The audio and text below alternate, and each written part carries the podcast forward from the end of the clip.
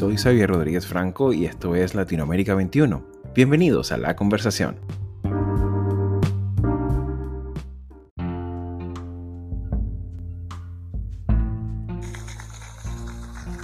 Esta noche salvamos el futuro porque ejercimos el cargo más importante en una democracia, el cargo de ciudadanos, el cargo de ir a votar. Por eso, sea nuestro mayor reconocimiento a cada ciudadano y ciudadana de nuestro querido país. Muchas gracias por su comportamiento democrático. Ganamos, hoy ganamos.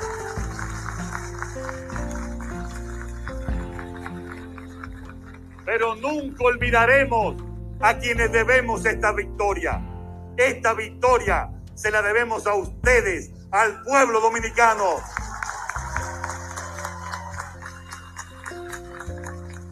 Por eso, esta noche ganamos todos. La República Dominicana para julio del 2020 sería la primera nación de nuestra región en planificar y organizar unas elecciones generales enmarcadas por la expansión de la COVID-19. Un proceso electoral muy importante además por implicar el final de los 16 años de gobiernos ininterrumpidos del PLD, partido tradicional de izquierda dominicano, que a pesar de la derrota conserva una presencia minoritaria pero importante en el poder legislativo de esta nación. Recientemente escuchábamos a Luis Abinader, economista, empresario del sector turístico y de ascendencia libanesa, quien resultaría electo como nuevo presidente en medio de un decrecimiento económico acelerado sin precedentes producto del impacto económico de la pandemia. Ante esta recesión tan severa, su gobierno ha buscado estructurar un nuevo esquema político de alianzas de unidad nacional que permitan gobernabilidad por una parte y reactivación financiera por la otra para este año 2021. El nuevo gobierno consciente del prestigio internacional de la República Dominicana por haber sido desde el año 2014 la economía de más rápido crecimiento de Centroamérica y el Caribe, de acuerdo a los datos que ofrece el Banco Mundial, además de contar con una baja inflación en su moneda, asume la iniciativa de emitir bonos soberanos en el mercado internacional de deuda, una cifra récord que constituye para este año 2021 una de las apuestas más audaces de su gestión para el primero de sus cuatro años de mandato. La República Dominicana colocó hoy en los mercados de capitales de manera exitosa un total de 3.800 millones de dólares en bonos soberanos. El objetivo de esa emisión de deuda es completar el financiamiento de déficit público del año 2020, equivalente al 9.3% del PIB. La emisión se considera exitosa debido a las buenas tasas de interés logradas. Por ejemplo, la emisión en dólares a vencimiento de 12 años se colocó una tasa de 4.875%, muy por debajo de las indicadas inicialmente de aproximadamente 5.125%. Debo resaltar que hubo interés de los inversionistas por más de 9 mil millones de dólares de títulos gubernamentales una medida que pareciera de momento ser muy promisoria, sin embargo se enmarca en una circunstancia bastante particular y es que actualmente la República Dominicana todavía afronta los rigores de la gestión sanitaria, una creciente pugnacidad política y la contracción de la economía mundial de la cual depende, ante lo cual nos preguntamos cuáles serán los desafíos de la política dominicana para este año 2021. Para responder de forma integral a esta pregunta, nos acompaña el politólogo Ernesto Angels Villanueva, profesor de la Universidad Autónoma de Santo Domingo, con quien evaluaremos este interesante panorama. Así que sean todos bienvenidos a la conversación analítica con nuestra región. Estimado profesor, abogado y politólogo, Ernesto Engels, eh, muchas gracias por, participar en estos episodios de Latinoamérica 21. Para nosotros es un honor contar con usted eh, y, y, precisamente examinar un poco eh, la dinámica política, social y sobre todo también económica de, estos últimos dos años en la República Dominicana. Bienvenido a Latinoamérica 21. Muchas gracias, Javier. Muchas gracias a toda la, audiencia de Latinoamérica 21. Estamos a su disposición para conocer un poco más la realidad política y social y económica de la República Dominicana. Buenísimo, muchísimas gracias, profesor. Empezamos de arranque eh, haciendo como una suerte de ejercicio o balance, claro, por supuesto, todavía no se ha completado el primer año de gestión, de una nueva gestión política, eh, de un nuevo actor político que irrumpe en la, en la escena política tradicional de la República Dominicana. y que precisamente entra en unas circunstancias bastante especiales. Recordemos que la República Dominicana el año pasado fue el primer país latinoamericano que tuvo que diseñar, hacer un diseño de campaña totalmente único eh, y desconocido, que era una campaña en, medio de una pandemia, eh, considerando eh, que, bueno, República Dominicana es un país principalmente abierto al turismo, una isla que recibe, tiene un tráfico importante de, comercio, un, tráfico permanente de, personas y que de alguna manera se ve inserta en una dinámica totalmente desconocida para muchos de, los latinoamericanos. Y precisamente sobre eso quisiera hacer un balance eh, político, básicamente, de este primer año de la presidencia de Luis Abinader eh, sobre todo también considerando que, bueno, que también entró de forma fuerte porque tiene también mayoría, consiguió la mayoría parlamentaria. A su modo de ver, profesor, ¿cómo, cómo examinaríamos, qué, qué sería lo necesario incorporar en este balance político del presidente Abinader? Presidente Luis Abinader, que en principio había sido un exitoso empresario en el sector turismo y, educación, eh, forma parte de, la familia eh, Abinader, que eh, es miembro del grupo Avicor, es decir, no ha sido un político, digamos, de carrera de, hace muchos años, ha hecho un gran esfuerzo en estos primeros seis meses. Tomemos en cuenta que recibe un país en un contexto de una pandemia, tal y como señala.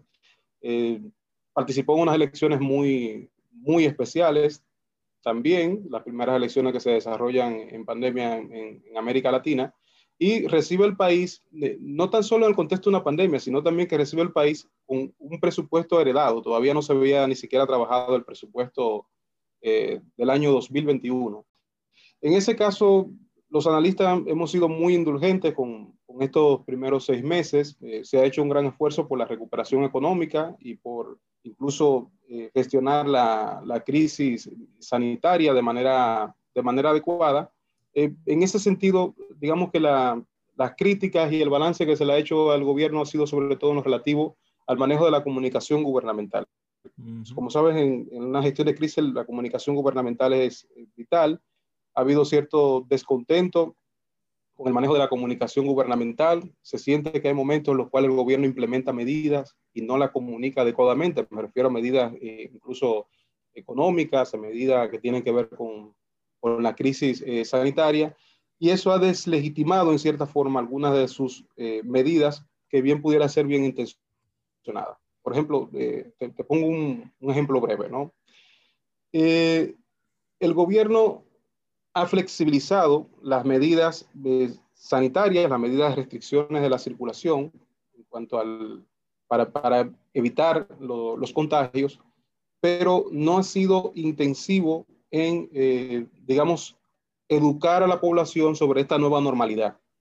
Y cada vez que flexibiliza estas medidas, teniendo unas tasas de positividad relativamente bajas, por debajo de un 20% en, algunos momentos, por ejemplo, hace, hace unos tres meses, eh, los contagios aumentan de manera desmesurada. ¿no? Se supone que esto se flexibiliza con el fin de ir reactivando la economía y lo que sucede es que en 15 días luego tenemos que volver hacia atrás y eh, restringir de nuevo. Entonces, eh, digamos que este vaivén del gobierno le ha valido en algún momento el estigma de que están improvisando medidas en ese sentido. Eso por la parte sanitaria. Por la parte económica, el gobierno ha aprobado, ha logrado aprobar, como tú bien señalas, tiene mayoría parlamentaria, un presupuesto histórico de alrededor de 17.800 millones de dólares.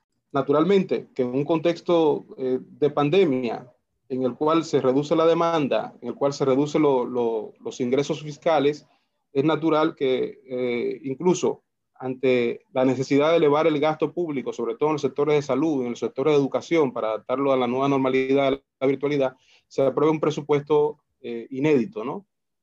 Y además ha logrado, para poder superar un poco el déficit de este presupuesto, colocar unos 2.500 millones de dólares en, bonos soberanos para poder un poco financiar el, presupuesto.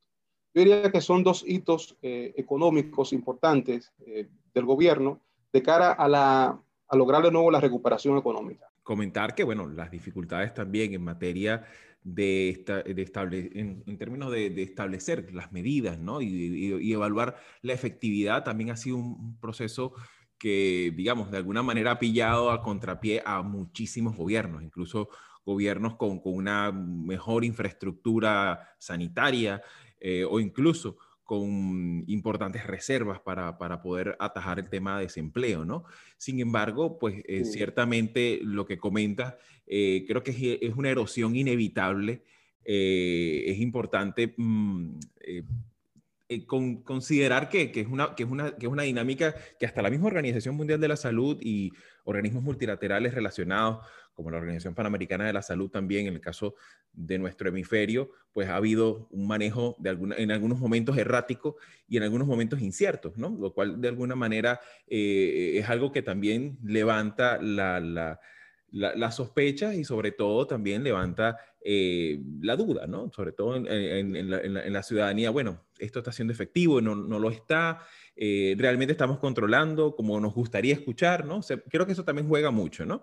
Sin embargo, creo yo que hay un, hay un elemento importante que, que, comentabas allí, me gustaría que lo profundizaras un poquito más, que es el aspecto de estas implicaciones económicas.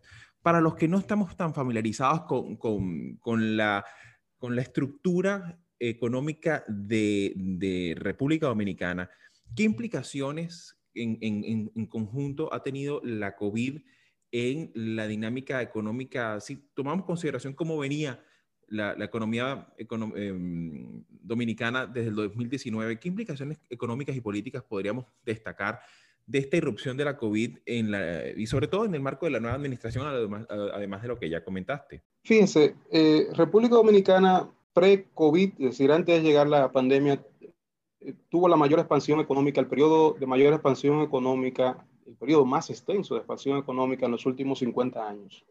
Eh, estábamos creciendo, eh, los organismos multilaterales estiman alrededor de un 6, un 7%.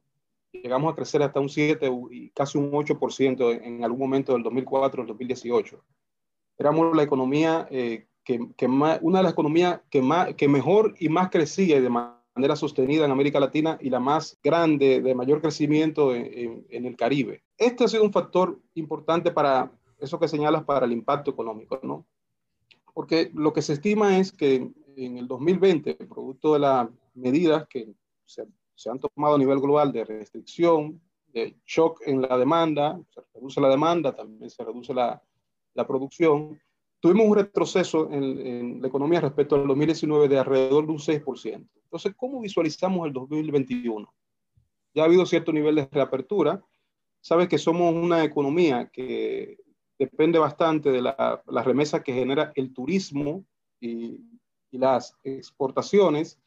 Y entonces, lo que estiman los organismos multilaterales, el Banco Mundial, el Fondo Monetario Internacional, la Comisión Económica para América Latina e incluso el mismo gobierno, es que en este 2021 podríamos tener un crecimiento alrededor de un 4 o un 6%. Por ende, el 2021 va a ser un año de transición, ¿no? Para lograr los niveles de crecimiento que teníamos hasta el año 2019. Esto depende mucho también de eh, los niveles de éxito, incluso en los planes de vacunación que se lleven en los países, por ejemplo, emisores de turistas a la República Dominicana, me refiero a Estados Unidos, me refiero a España, a Europa en sentido general, a, Canadá, ¿no?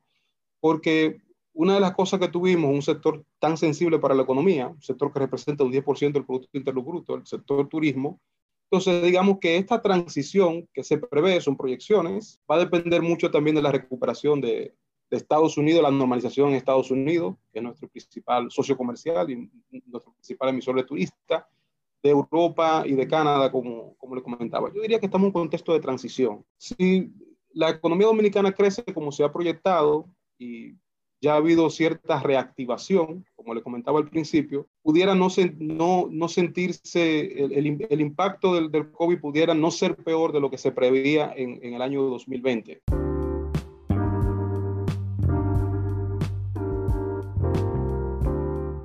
Latinoamérica 21 es un medio independiente y plural comprometido con la democracia y la libertad de expresión, que produce textos de análisis y opinión escritos por expertos sobre temas políticos, económicos y sociales de América Latina. Nuestra red está conformada por más de 150 columnistas latinoamericanos o latinoamericanistas de más de 20 países provenientes de diversas disciplinas que regularmente colaboran con sus textos. El contenido de Latinoamérica 21 es publicado en nuestra web en español, portugués e inglés y en diferentes secciones de una red que incluye a 16 de los principales periódicos de la región. Ahora, lo que sí me parece interesante es que creo que eso lo, habías ya comentado em, anteriormente. Eh, en, este, en este contexto transicional, eh, que bueno, obviamente hay, hay una hay, un componente importante de capacidad de resarcimiento del tejido económico de la, mm, República Dominicana. ¿Cómo podríamos eh, examinar esta colocación en el mercado internacional de deuda, ah, esta cifra de, de 3.800 millones de dólares que, se, que se colocan? Precisamente en un momento en el que, bueno, todavía estamos en ciernes con respecto al tema de la vacunación, estamos en ciernes todavía y con una expectativa grande de cuál podría eh, resultar la, efectividad y la famosa eh, inmunidad de grupo que nos permita reactivar la economía. Estamos hablando que, es una cifra récord para el país y para Centroamérica y el Caribe. ¿Cómo podríamos examinar esta decisión política de colocación de bonos soberanos y qué implicaciones podría traer en el corto y mediano plazo en, términos económicos para la isla? Yo lo vería de la siguiente manera, eh, Xavier. Nosotros, como te comentaba, crecimos de manera sostenida, eh, tuvimos una expansión económica los últimos 50 años de manera sostenida en, República Dominicana. Eso, eso ha generado una calificación de riesgo eh, para colocación de bonos soberanos, eh, digamos, positiva para República Dominicana. Ese es el primer hito, ¿no? Es decir, esto no, estos bonos no se colocan por colocarse, como, como, como sabrás. Eso es porque existe algún nivel de eh, perspectiva de que la economía dominicana pueda recuperarse, de que pueda generarse empleo, de que pueda haber eh, estabilidad. Eh, como te comentaba en un principio, el gobierno actual, el gobierno de Luis Abinader, digamos, se toma el poder en el año, en el 2020, en, agosto del 2020, 16 de agosto del 2020. Estábamos todavía con un presupuesto heredado, un presupuesto que heredado y con parches, porque la pandemia llega en marzo, ¿no? Entonces, el presupuesto general del Estado tiene que presentarse al, Congreso en el mes, a más tardar finales del mes de octubre, para el año siguiente. Es decir, Luis Abinader empieza a gobernar en medio de la pandemia, en medio de la crisis, con un presupuesto anterior, con, ciertos eh, parches que tuvo que hacerse, ciertas modificaciones al presupuesto por el contexto de la pandemia, e inmediatamente tiene que empezar a trabajar en el presupuesto del año 2021. Tuvimos una desaceleración de la economía, como ha pasado en otros países. Fíjate que no es tan solo República Dominicana quien, quien requiere eh, este tipo de colocación de bonos. Más, más de un centenar de países también eh, estuvieron requiriendo este tipo de colocación de bonos. Que claro, el hito que señala económico, eh, en el caso dominicano se explica porque, digamos, el gasto público se aumenta de manera exponencial. Se tiene que invertir miles de millones de pesos en, digamos, organizar todo lo que tiene que ver con el andamiaje para la virtualidad. Eh, el sector salud, sí es cierto, República Dominicana, al igual que gran parte de América Latina, tiene una gran deuda, eh, eso lo hemos visto, incluso en Europa lo hemos visto con, el sector sanitario, ¿no? Eh, la inversión que se hacía en el sector salud muchas veces era mucho menor del 2%, incluso cuando debe de, de rondar el 5% de inversión en el sector salud, por lo menos. Y entonces digamos que con esta deuda eh, que tenemos en el sector salud, esta deuda social, esta deuda de inversión, tenemos que afrontar una crisis sin precedentes. ¿no? explico todo esto porque estos bonos soberanos eh, que se han colocado, sobre todo se han colocado para cubrir gran parte del déficit del presupuesto del año 2021. El presupuesto se estima en 17.800 millones de dólares. Eso es alrededor de un billón de pesos, un billón, un billón 84 mil y tanto de pesos dominicanos, una cifra astronómica que nunca habíamos escuchado aquí. Sin embargo, eh, digamos, el éxito de la colocación, y el gobierno lo ve así como un éxito, porque no todo el mundo puede colocar una cifra en bono soberano de esa magnitud. eh, digamos que se le imputa a la buena calificación que tenemos en riesgo, tanto por los inversionistas como por la agencia calificadora de riesgo. Y, y, el éxito de la colocación también tiene que ver con el periodo, ¿no? Fíjate que de estos hay alrededor de mil millones de dólares que se colocan por 10 años a una tasa de 4.50% y eh, 1.500 millones de dólares que se coloca a un periodo, también un hito en términos económicos, República Dominicana, por 40 años. Es decir, hay gran parte de estos bonos que están colocados por un mayor periodo de tiempo. Eh, estos bonos se colocan para eh, financiar el presupuesto, sobre todo para los planes de inversión de este año y hacer eh, frente a las obligaciones que tiene el gobierno. Y la estrategia del gobierno ha sido de continuar reduciendo los riesgos del portafolio de deudas al extendimiento. Si te fijas, 10 años, 40 años, tú también lo, lo, que vas a tener es un gobierno que va a tener mayor capacidad de rejuego, ¿no? Porque estás reduciendo el riesgo de refinanciamiento y de mantener los niveles, eh, y, por ende estás logrando en cierta forma mantener los niveles de tasa de interés. Yo creo que ese ha sido el éxito en cuanto a la colocación de, los bonos soberanos. Estamos evitando refinanciar la deuda constantemente, que es algo que la economía dominicana se estuvo haciendo durante todo este tiempo. Y además, eh, hemos colocado unos bonos unas condiciones eh, competitivas en el entendido de que las tasas de interés se, se, estiman que se van a mantener estables. Eso es importante. Lo otro es las implicaciones desde el punto de vista eh, más domésticas. Creo que, te refieres a eso, ¿no? Sí. Desde el año 2012 el país tiene lo que una ley, la ley 1-12, que es la Estrategia Nacional de Desarrollo.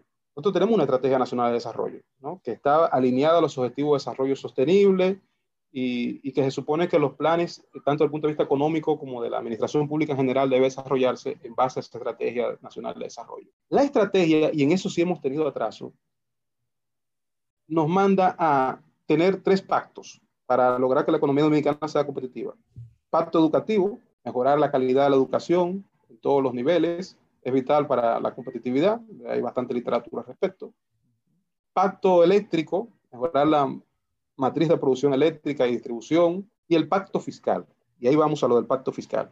¿Por qué? Porque un presupuesto se financia o con los ingresos fiscales o se financia con el endeudamiento. Nosotros lo hemos estado financiando mayormente con el endeudamiento. Entonces, esto es alguna tarea pendiente, no del gobierno de Luis Abinader, ha sido una tarea pendiente del año 2012. No hemos logrado un pacto fiscal. ¿Por qué no se ha logrado? Porque eso implicaría tomar decisiones sensibles políticamente. Los políticos tienen que ganar elecciones. Entonces siempre andan rehuyendo a tomar este tipo de decisiones. Al llegar a este nivel de deuda. Y que precisamente, y, disculpa que te, interrumpa, y que precisamente de eso es uno de los puntos que, que, quisiéramos, eh, con lo cual quisiera que, afrontáramos ya la parte final de la entrevista, que es precisamente un poco cómo quedaría este, este, este nueva, esta nueva correlación política, ¿no? Porque claro, tenemos un actor que está rompiendo una continuidad de, de aproximadamente 16 años de, de del PLD. Entonces, quisiera un poco esa, esa, esa, valoración en el plano político, porque ciertamente, como bien dices, pues los políticos están hechos para, para, ganar elecciones, ¿no? Ciertamente.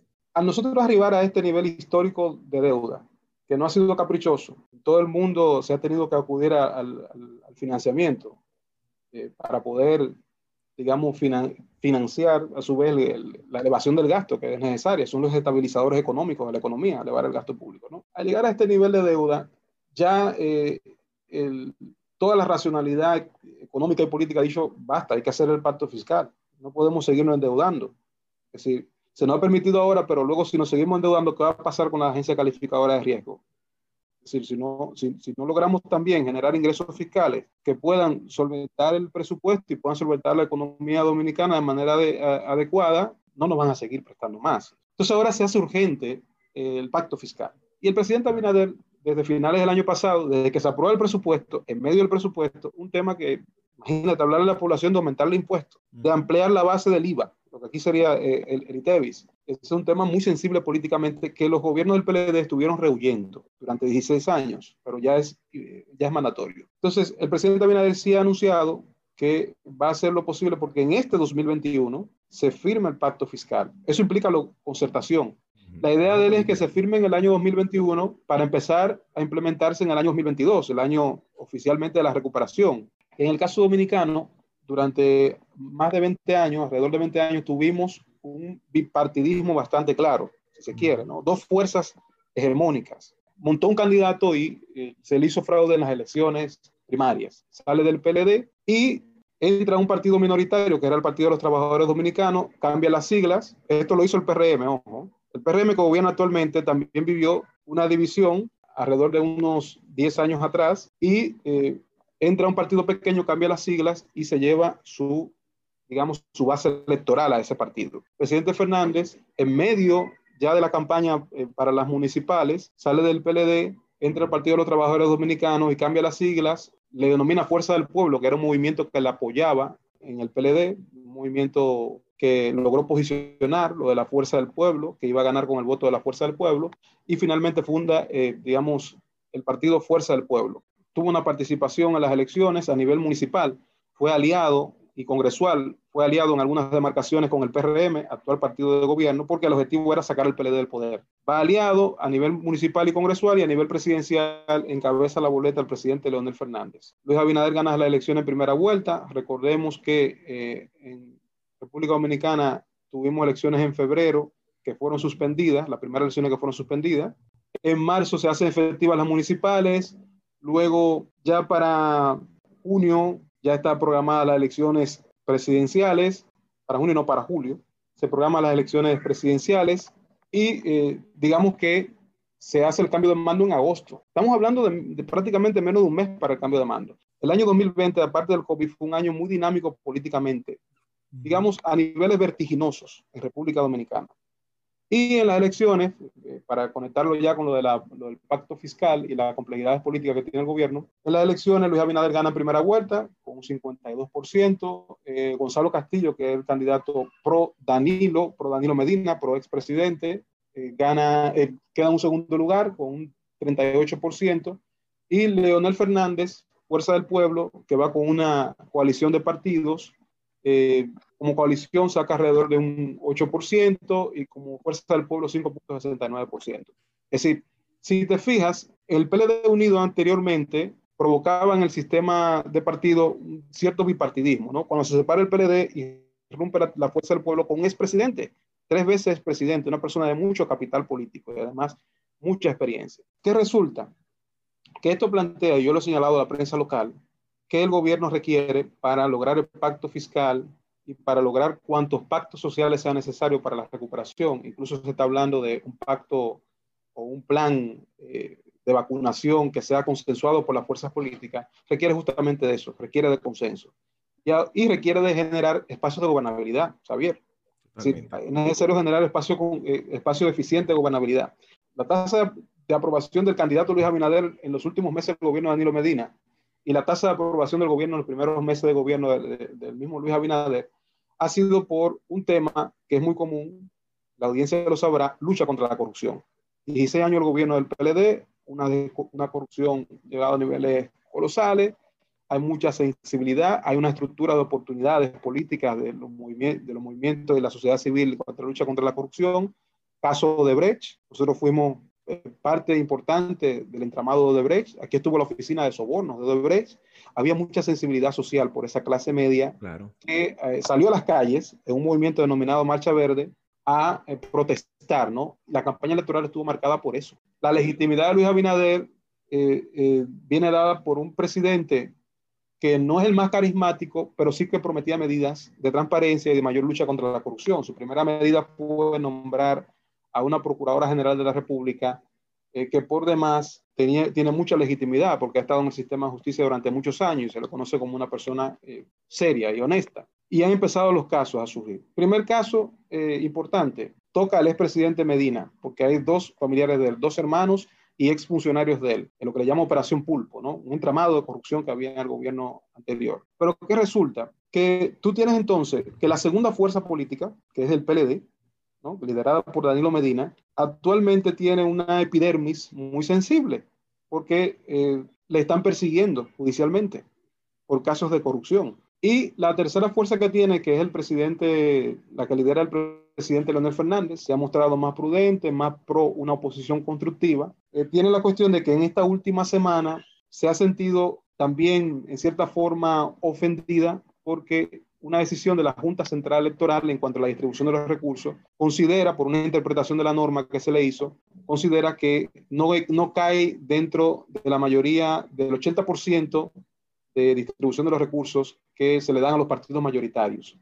Entonces ellos consideran que ha habido cierta influencia, si se quiere, de, de, Palacio en los miembros de la Junta para tomar esa decisión. Ciertamente, eh, como vemos, pues es una dinámica que apenas arranca, apenas inicia, pues apenas se perfilan eh, ciertas tendencias y, bueno, eh, obviamente, Ernesto, vamos a seguir conversando. a lo largo del tiempo para seguir como que al, al, ritmo de toda esta nueva dinámica económica y política que, se, que, se, tiene prevista para este 2021, que va a seguir siendo vertiginosa, como comenta, eh, y que ciertamente pues va, va, a requerir de toda nuestra atención analítica. Muchísimas gracias por compartir con nosotros tus impresiones y bueno, seguramente será hasta una próxima oportunidad. Muchísimas gracias a ti, Xavier. Y bien amigos, como hemos visto, la República Dominicana afronta importantes retos políticos, fiscales y de financiación que determinarán el futuro inmediato de esta nación con tanto potencial económico y tan abierta al mundo. Gracias a todos por su amable atención y por compartir nuestro trabajo. Soy Xavier Rodríguez Franco y será hasta un próximo episodio.